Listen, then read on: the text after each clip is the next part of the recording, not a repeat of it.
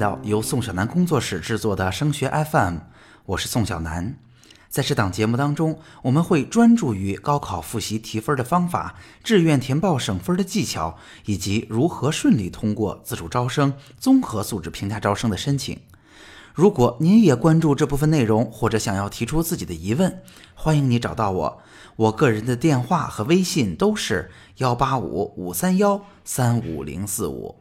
那近期啊，有群里的家长可能已经开始研究我们志愿填报的规则细节了。有家长就问到了这么个问题：我看到招考院呀，在整个投档录取的流程当中，有一个名词叫做模拟投档。那想问问宋老师，模拟投档到底是什么意思呀？那这个模拟投档的过程跟我们志愿填报有怎样的关系吗？那在今天的节目当中，我就来为大家解答这个疑问。那首先第一个问题，模拟投档到底是什么呀？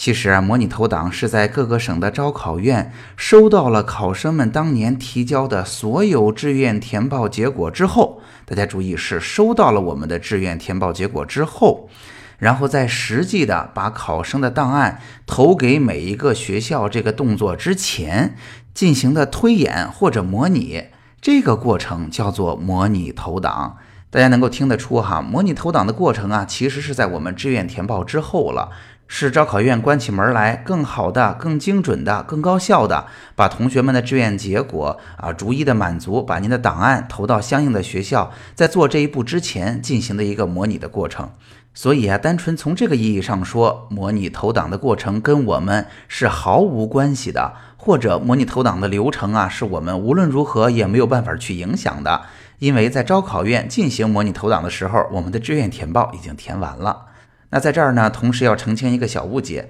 因为啊，每一个省份基本上都会在志愿填报之前要求家长们用自己的用户名、用自己的密码登录到招考院的官网上去试一试，这个填报学校的代码到底是什么意思呀？填报学校专业的代码又会经历怎样的流程啊？会给大家一个熟悉的过程。这个过程并不是模拟投档，那这个过程呢，只是招考院留给考生和家长们一次模拟填报的这么个流程的练习而已。那至少对大家来说，要把这个模拟尝试练习的过程和招考院实际的模拟投档进行一个区分。那虽然呢，从刚才的角度来说，模拟投档的过程跟我们志愿填报并没有太大的关系了，但事实上，只要大家关心啊，这个过程一定是跟大家息息相关的。那下面我们换一个角度来告诉大家，这个模拟投档的过程又有哪些事儿跟我们息息相关呢？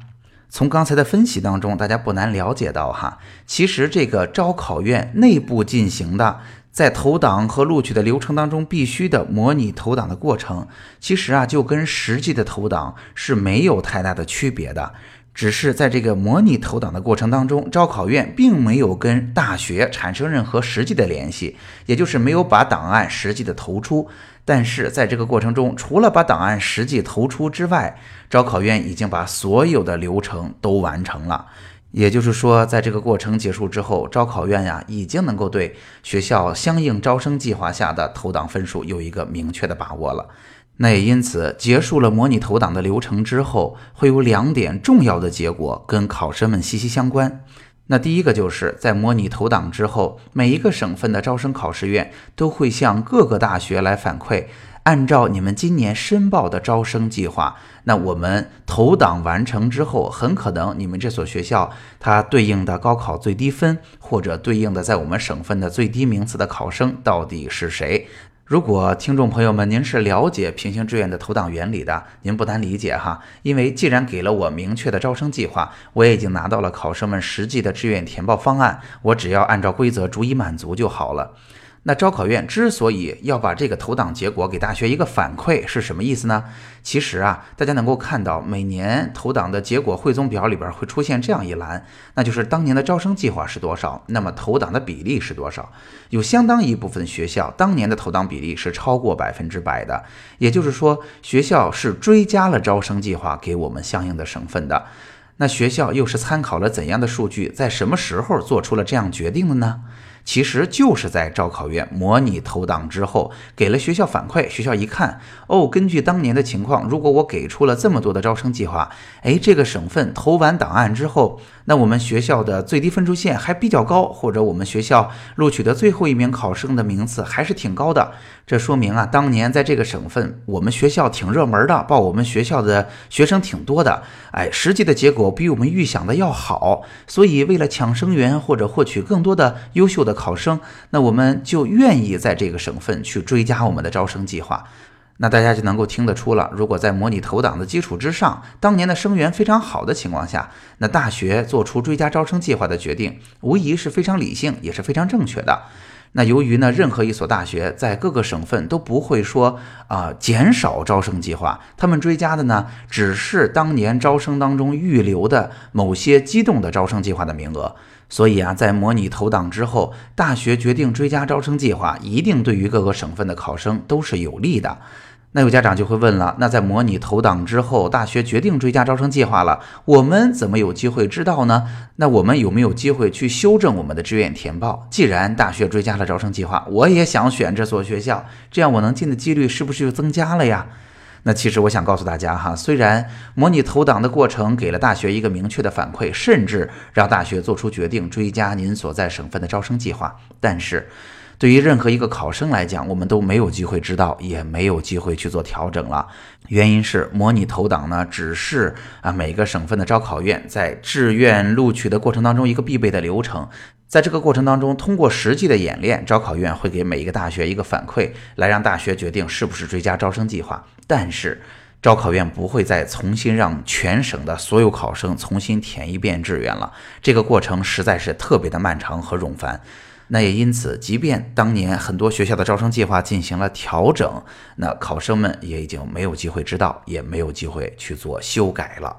那这就是模拟投档会对我们造成影响的第一个结果，那就是模拟投档的结果可能会被反馈到各个高校，高校呢也很可能以此为依据调整当年这所学校在您所在省份的招生计划。这是第一点。那第二点呢，就是有些省份可能还会经历不止一次的模拟投档，那就是投一次之后，可能学校会调整一下招生计划，再把所有学校的招生计划调整结束之后，啊，可能招考院还会进行第二次甚至第三次的模拟投档。可以说呀，后面几次模拟投档的结果，其实已经跟当年实际投档的结果啊有很高的参考价值，或者说几乎就一模一样了。那也因此，后面几次或者最后一次模拟投档的结果，实际上就已经是我们啊当年的各个学校在本省的录取分数线了。那事实上，这样一个分数线也会被每一个省份用作自主招生参考的分数线。那大家知道哈，在自主招生里边，每一个学校通常给到学生的优惠呢是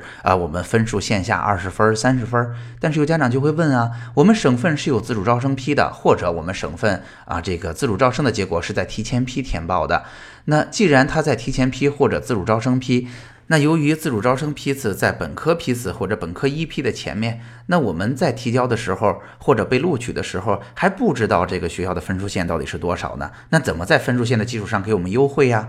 那答案就是，其实每个省份在实际投档之前，其实都根据大家的结果进行了一轮甚至多轮的模拟投档。在模拟投档的过程当中，已经可以准确的预测学校当年的分数线了，所以这可能就会打消自主招生同学们的疑问了。我们那个参考分数线是怎么来的呀？它是不是科学呀？是不是公平啊？它是很公平的，原因是招考院已经根据大家的投档结果，完成了一轮特别扎实的模拟工作了。好，那今天的内容就到这儿，做一下总结。今天啊，我们为大家解释了一下什么是我们传说中的模拟投档。那模拟投档呢，是招考院每年工作流程当中必备的一环。只是啊，它不是向同学们开放的，也不是跟同学们进行互动的。我们通常在志愿填报之前去练习、熟悉招考院系统的那个过程，并不是模拟投档。那模拟投档呢，主要是会有两个结果，会跟考生和家长们息息相关。一个就是模拟投档的结果可能会啊反馈到大学，从而让大学调整当年在每个省份的招生比例。那另外一个呢，就是模拟投档啊，其实能够非常准确的预测当年学校的分数线了。那也因此，自主招生拿到优惠的同学啊，参考线下多少分，那个分数线就是模拟投档的结果。好，今天的节目就到这儿。在宋小南工作室，我会把多年深入研究高考的经验化成切实有效的方法和技巧，帮助高三的考生少走弯路。我们下期见。